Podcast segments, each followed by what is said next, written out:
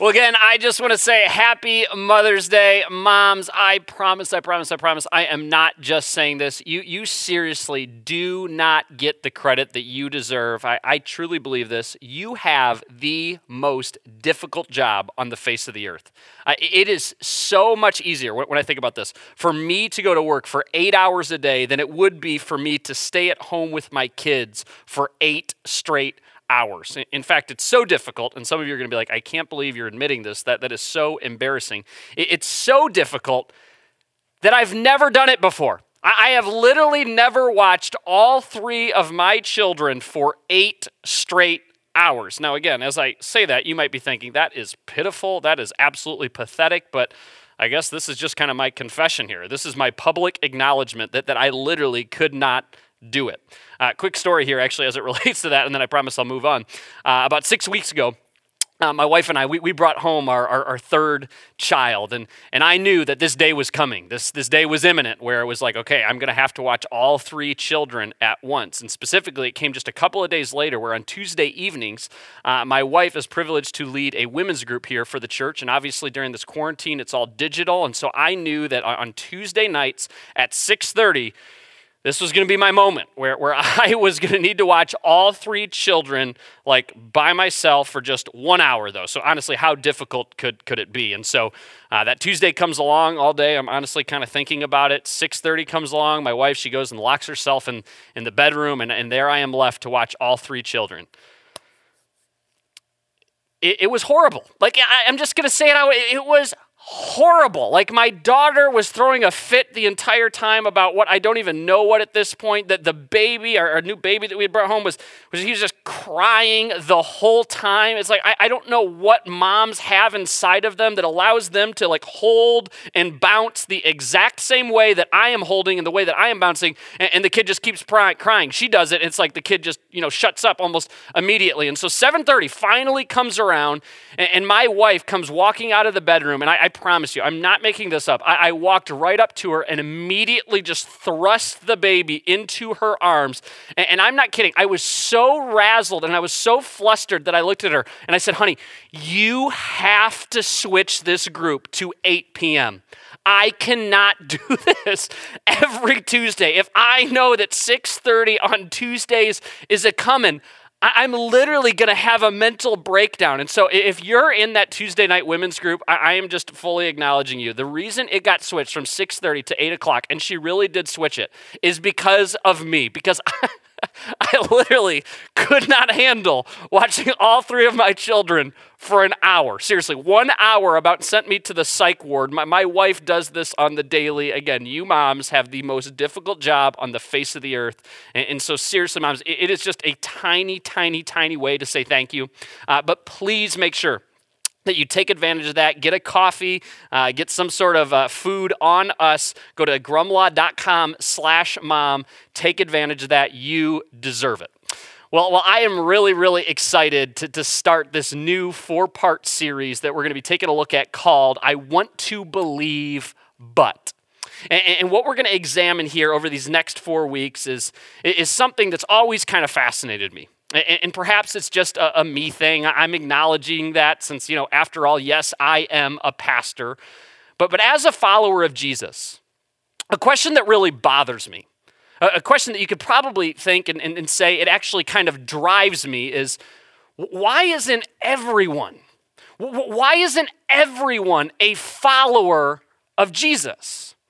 Now, now, I recognize that even as I, I, I, say that out loud, even as I process that question right now, it, it's a bit of a loaded question. But from my viewpoint, and again, I, I recognize that I probably have a bit of a bias here, but, but if you understand who Jesus is, if you understand the beauty of the gospel, that, that, that, God so loved the world that he sent his one and his only son down to earth to die for you because he so desperately wants a relationship with you.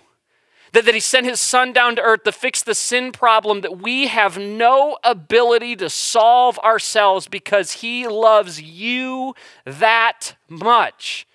I mean, who wouldn't want that? Why isn't everyone a follower of Jesus? And, and, and as I've really wrestled with this and I, have watched people, particularly, you know, this generation, millennials, people, people that are my age, walk away from Christianity at an unprecedented rate. In fact, every deconversion story that, that I have ever heard, and I, I know that there's probably an exception out there to this, but I'm just telling you, every one that I have ever heard, every instance of somebody deconverting from Christianity, they all share this common theme that the individual walked away from a God that never existed in the first place. You, you walked away from a version of Christianity you, you walked away from a version of God that, that never existed in the first place. Or, or, or, as I've had conversations with people, and perhaps I've invited people to church, or I, I began to share my faith with people, oftentimes I'm cut off, and, and people all the time will say things like this I, I want to believe, but I, I pray and God never gives me what I ask for. I, I, want to believe, but, but I'm not about to follow all of those rules. I, I want to believe, but, but I just don't seem to, to feel God. I, I, I want to believe, and this is a big one for a lot of you, but there are so many terrible things that happen in this world, a lot of what we're experiencing right now, and I can't believe a loving God would allow that stuff to happen. For, for a lot of you who are watching right now, th- this is a big sticking point for you. And, and so, if it is, please, please, please do not miss next week. Next week, we're going to tackle that topic in particular head on. But, but, but in all of these situations that we see right here, I, I, always wonder to myself, and I don't usually say it out loud, but in my head, as, as people are saying these types of things, as they're throwing these kind of arguments at me, I, I wonder to myself, well, well, who told you that that God existed? Where did you get that version of God from? Who, who, who told you that God just answers every single one of our prayers? Who, who told you, who convinced you that following God was about following rules? Who, who led you to believe that you're always supposed to, to feel God? Who, who told you that a loving God would never allow bad things to happen? Perhaps. Maybe. You've been led to believe in a version of God that never existed in the first place. And so, what we're going to do here is over these next four weeks, we're, we're going to talk a bit about these somebody told me so gods and, and hopefully, hopefully give you a more accurate picture of who God really is. And, and today, we're, we're going to be taking a look at one of the most commonly distorted versions of God, what, what I'm going to kind of refer to as on demand God. One of the things that I really love about Grumlaw, one of the things I love about this church, about this community of people, is that a, lot of younger people, a lot of millennials call Grumlaw their church home. And, and maybe sometimes, I've, I've kind of gotten hints of this, if you are a little bit older, you, you maybe perhaps feel left out. And so here is something right now that the older crowd that I assure you, you will be able to relate to, and the younger crowd that they will have virtually no concept of. Uh, growing up, uh, in the summers in particular, I grew up in a neighborhood where there were lots of other families that had lots of kids that were me and my siblings' ages. And in the summers, there was basically every single Friday night, Friday night there was a standing appointment in the Prisk backyard where we would wait, and as soon as it got dark out, we would play a good old fashioned game of kick the can. Now, I don't have time to explain what Kick the Can was all about, but let's just say it's about the best thing and the best time that you can have with a bunch of other kids. And in fact, right now, if a bunch of my buddies were like, hey, we're getting together on Friday night and we are playing Kick the Can, I would be absolutely in. I would be thrilled to play Kick the Can. But but but here's the dilemma that we would have on these Friday nights. As we were having the time of our lives and playing Kick the Can together, inevitably the clock would get, keep getting closer to eight o'clock and it'd be 750, and then it'd be 755, and this tension would begin to rise. And all of us would be looking at each other going, okay, we're having the time of our lives. But do we keep playing kick the can, even though this is amazing? Or do we go inside for TGIF? Thank God it's Friday. ABC on Friday nights, TGIF. I mean, do we keep playing Or, or do we go inside and watch one of the all time runs in TV programming history? I mean, are you kidding me? Step by step, then it rolls right into Family Matters, then into Boy Meets World, and then Full House. It's like, I know we're having the time of our lives out here, but, but there is also inside on the TV set that there are four TV shows that are going to be coming on that could very well change our lives. Now, again, I know what you younger folk are actually thinking right now. Well, why is that why is that a dilemma? Because you just record it on your DVR and you watch it later. No. That's not how it worked. We didn't have that luxury. We didn't have DVR. You either watch it right in that moment as it is airing, commercials and all. That's right. We would have to sit there and actually watch the commercials, or you miss it in your life. Your life will be left with this massive hole, wondering what in the heck happened between Corey and Topanga this week. I mean, this is like rough, life altering stuff. I'm kind of bummed out as I think about this that my kids are never going to experience this. In fact, some of the most common words that are yelled to me by my two and my four year old are Daddy, commercial. And then I go like sprinting into the living room and like looking for the remote. And I'm like, oh my gosh, I'm so sorry, Logan. I'm so sorry, Malachi, that you had to endure five seconds of commercials. What, what a terrible father I am. And I'm fast forwarding through the commercials with the Roku remote, and then it's back to their television show, it's back to their movie. And, and this isn't just TV, this is, this is every part of life. Right now, in our first world American society, if you want something, you can get it. And you can get it almost immediately. Unless, of course, it's toilet paper, then you're kind of quite out of luck. Too soon? Okay. We, we live in an on demand society, and wouldn't you know it, we've transferred, maybe not necessarily intentionally, but we've transferred that expectation on to God. We, we, we have this on demand version of God, the, the, the God who responds to fair and selfless requests the way that we would. We, we, we expect God to do for us at least what you would do for someone else. I mean, if there is a personal God out there, if, if I need or want something, He should do what I need. He should do what I want Him to do. But here's the problem with on demand God. And, and every single one of you who are watching right now, you've experienced this, whether you've been at this church thing for your entire life or, or this is brand new to you. This hasn't been your experience, right? You prayed for the marriage to last, but yet it still ended in divorce. You prayed for an answer and you heard nothing. You prayed for a sign and and you didn't get one. You prayed for healing and they're still sick. You've been praying to get pregnant and it just isn't happening. And, so you've concluded okay, God, he must not exist. And, guess what? You're right.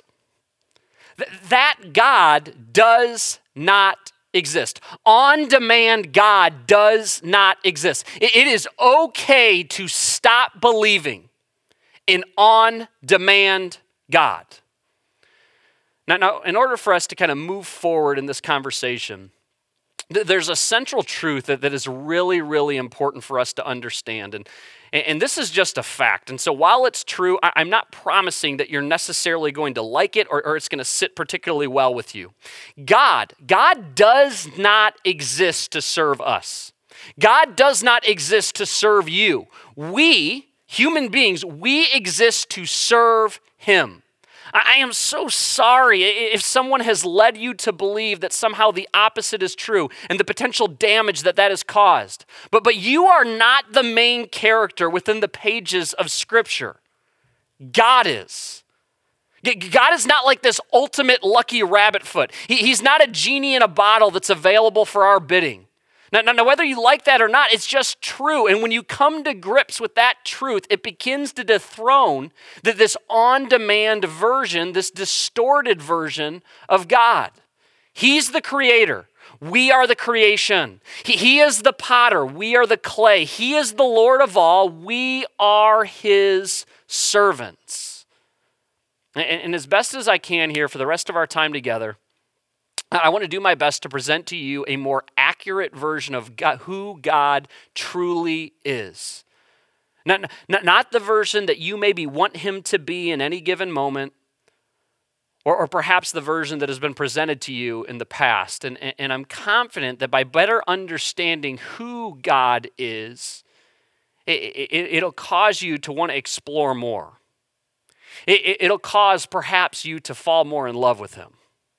It, it'll cause you to move closer to him. And so, if God isn't this on demand God, then, then who is he? Uh, well, number one, God's heart is always loving. God's heart is always, always, always loving. Uh, allow me to frame it this way. Uh, we have a lot of moms, obviously, who are tuning in and, and who are watching today. And, and if you're a mom, it obviously means that, that you're a parent. And so, all you parents, whether you're a mom or whether you're a dad, I, I have a quick question for you. Do, do you always give your kids what they ask for? I mean, 100% of the time, do you just give your kids what they ask for? No, uh, of, of course not. But, but in light of that, could I logically come to the conclusion that you don't love them because you don't always give them what they ask for? No, I mean, that, that certainly wouldn't be fair. And, and why? Because you're acting in their best interest because you love your children. And, you recognize that by saying yes to all of their requests, that, that would actually harm them. That, that, that would not be what is best for them. You recognize that often, and come on, often, all of you parents who are watching right now, you say no a whole lot more than you say yes. I mean, it's not even close. No comes out of your mouth a whole lot more than yes. You recognize that often the most loving thing to do is to deny the requests of your children. So, in light of all of us agreeing with that, let, let me ask you something. Why do we jump to this conclusion with God?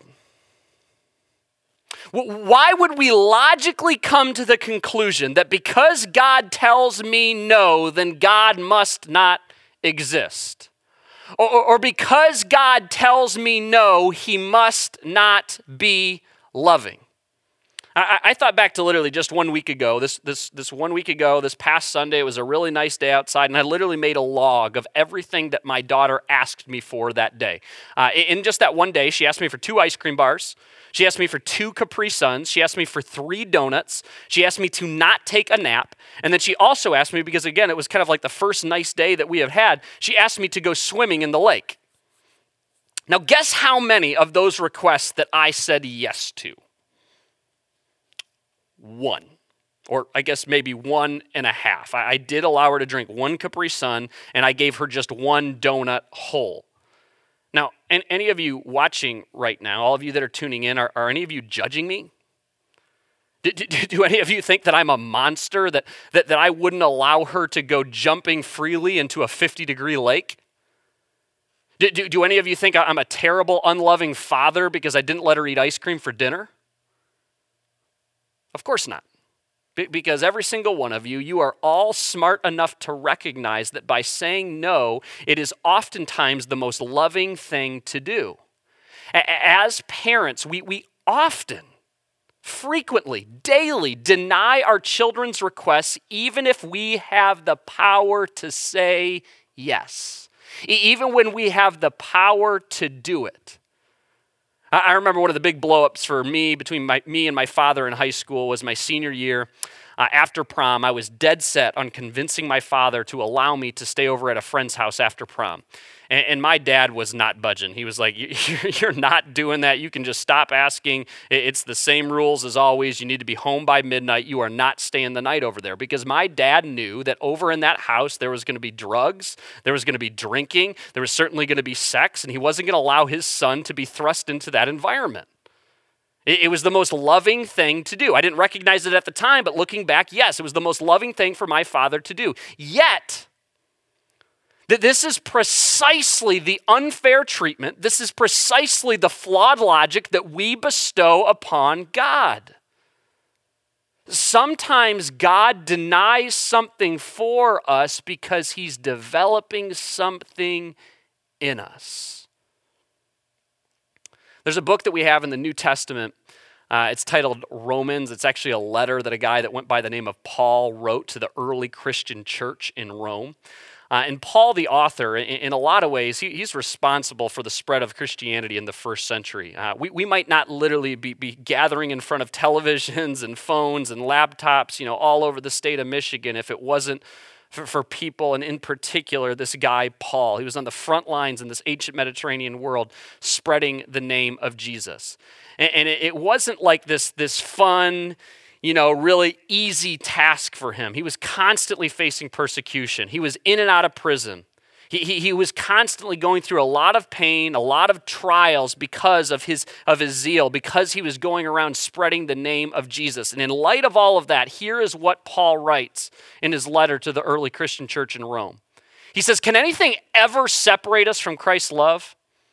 And then he asks a question that you probably, in one way or another, have also asked Does it mean he no longer loves us if we have trouble or calamity or we're persecuted or hungry or, or we're destitute or we're in danger or we're threatened with death? And these weren't hypotheticals for Paul, these are all things that he had endured. Does it mean he no longer loves you if you have financial issues or unemployment or cancer or COVID or depression?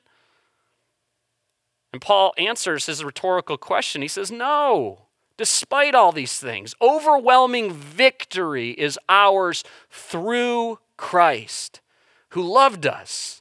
Nothing in all creation will ever be able to separate us from the love of God that is revealed in Christ Jesus our Lord. God's heart is always loving. God does not prove his love for us by doing what we want. God proved his love for us when he sent his son to die for us. When he sent his son to die for, for you, you who are watching right now. While we were still sinners, Jesus gave his life, he gave his love, proved his love for you so that you might have the opportunity to be made right with God.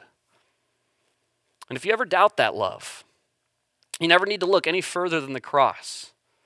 Yet God's heart is always, always loving.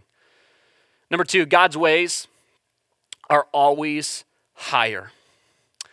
Uh, as a pastor, uh, I often get asked questions that probably you are not really forced to wrestle with on a, on a regular basis. It's one of the things I actually love about my job, but um, I, I, get asked these questions of, okay, why did this person die when they did? How come, you know, in this accident with the drunk driver, the drunk driver, you know, lives, but this person is taken in, in their youth? And, and, and these really like hard, difficult questions. And I, I got to tell you, in, in these scenarios, my most frequent response is, I don't know. I don't know. And, and, I'm sure that that answer drives you nuts if you're the one that's asking the question, but, but it's the truth. I, I, I don't know. I'm, I'm never going to make stuff up or come up with just some, you know, foolish kind of sideways response that actually dodges the question. I, I, I don't know why he hasn't gotten better. I don't know why our world is in this crisis. I don't know why you're still battling depressions. Some of these questions, frankly, they're just above my pay grade. It's beyond my finite ability to comprehend. And so I have to cling to, to this truth that God's ways are always higher. And, and I know that for some of you watching, that doesn't sit particularly well with you, that, that, that God's ways are above your ways. Here are some of the words from God Himself. We find this in the book of Isaiah in the Old Testament, kind of the first half of the Bible. But again, this is God speaking. He says, My thoughts are nothing like your thoughts, and my ways are far beyond anything you could imagine. For just as the heavens are higher than the earth, so my ways are higher than your ways, and my thoughts are higher than your thoughts. There are times, in fact, frequently, that, that you're not going to have an explanation, and you must cling to this truth. And before maybe some of you, and I get this, you're maybe a little cynical, and before you jump to, okay, well, that's kind of a convenient little cop out there, Pastor Boy, think about it this way. If you completely understood God, would He be worthy of your praise? I, mean, if you totally understood God, I mean, everything about Him, w- would you be tuning in right now? Would, would you be watching right now to learn more about Him? I mean, come on. Isn't it that beyond our understanding, so much greater than us component that makes him worthy of our praise? That makes him worthy of our adoration? That makes him worthy of our attention? If God was just a slightly better, slightly improved version of you, I mean, how long would that last? God's ways are, are always higher. So sometimes the very thing that you want now ends up being so much less than what God had planned for you. So, so I know, I'm not unsympathetic to this. I, I know it maybe feels devastating right now that he broke up with you.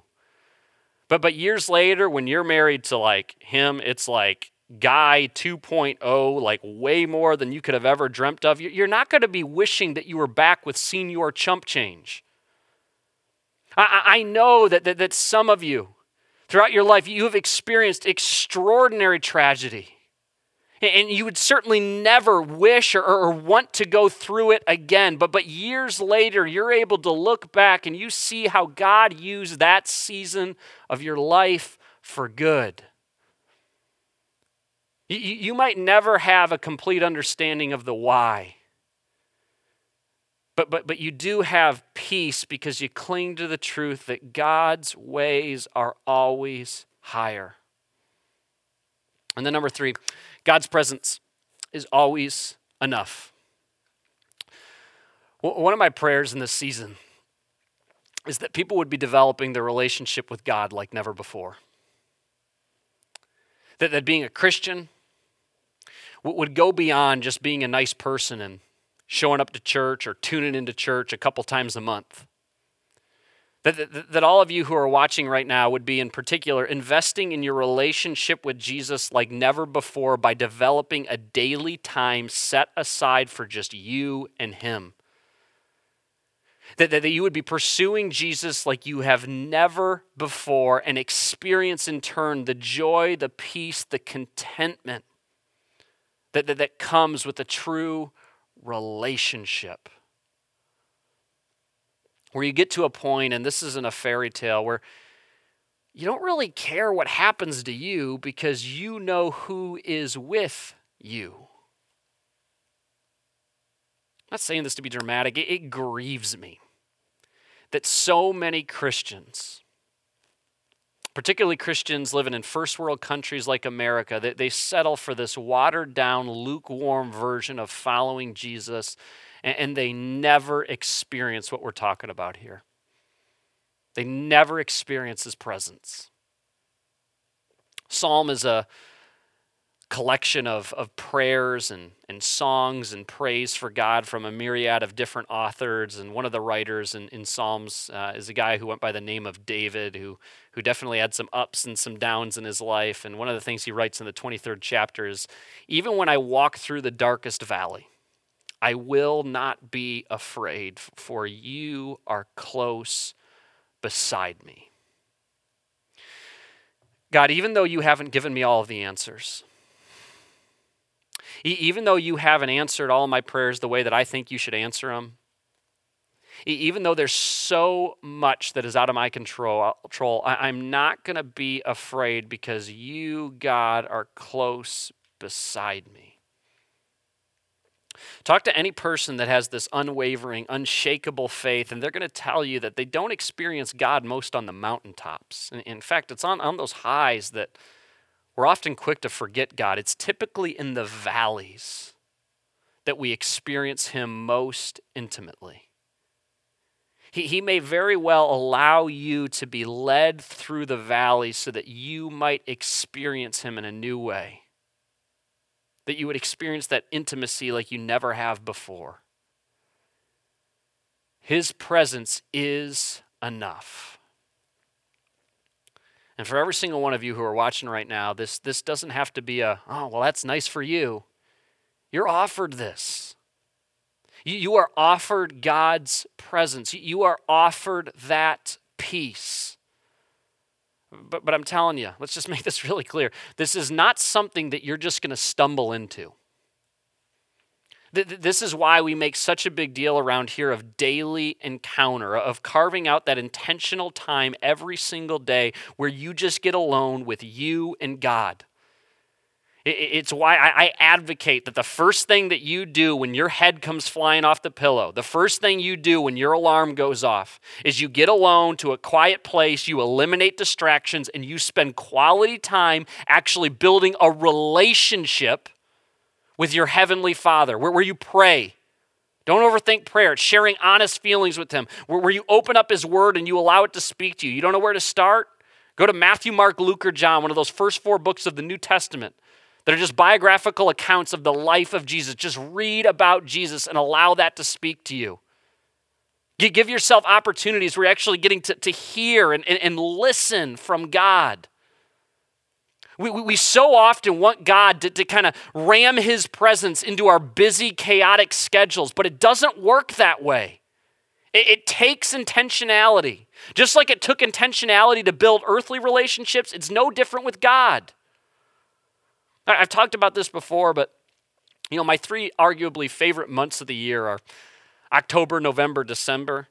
Uh, I, I love deer hunting, and honestly, as as I've grown in my faith, it's become less about like actually hunting deer and, and more about just this incredible time that I get with my heavenly Father. Fully acknowledging that it's those three months where I probably feel closest to God where I have the greatest intimacy with God. And that probably shouldn't come as a surprise because there aren't very many points, there aren't very many times throughout the calendar year outside of those three months where I'm setting aside literally hours, hours at a time with just me and my Heavenly Father, where I'm sitting in a tree in His creation with my phone on airplane mode, with his word open, and I'm reading and allowing him to speak to me, and I'm crying out and I'm sharing with him. And, and, and this is the most important. We do such a terrible job of this. I'm just listening. I'm slowing down and saying, God, whatever you want to say to me, please say it to me right now. And I'm giving him that space. God's heart is, is always loving, God's ways are always higher and God's presence is always enough. If you're watching right now and you've lost your faith in on demand God, good. Because on demand God does not exist. The, the real God, the God we're privileged to talk about here on Sunday mornings, is way too big. He's way too glorious. He's way too good. He's way too supreme. He's way too powerful to be a puppet to men. He is the sovereign creator, the God of the universe, and He does not exist to serve you. You exist to serve Him.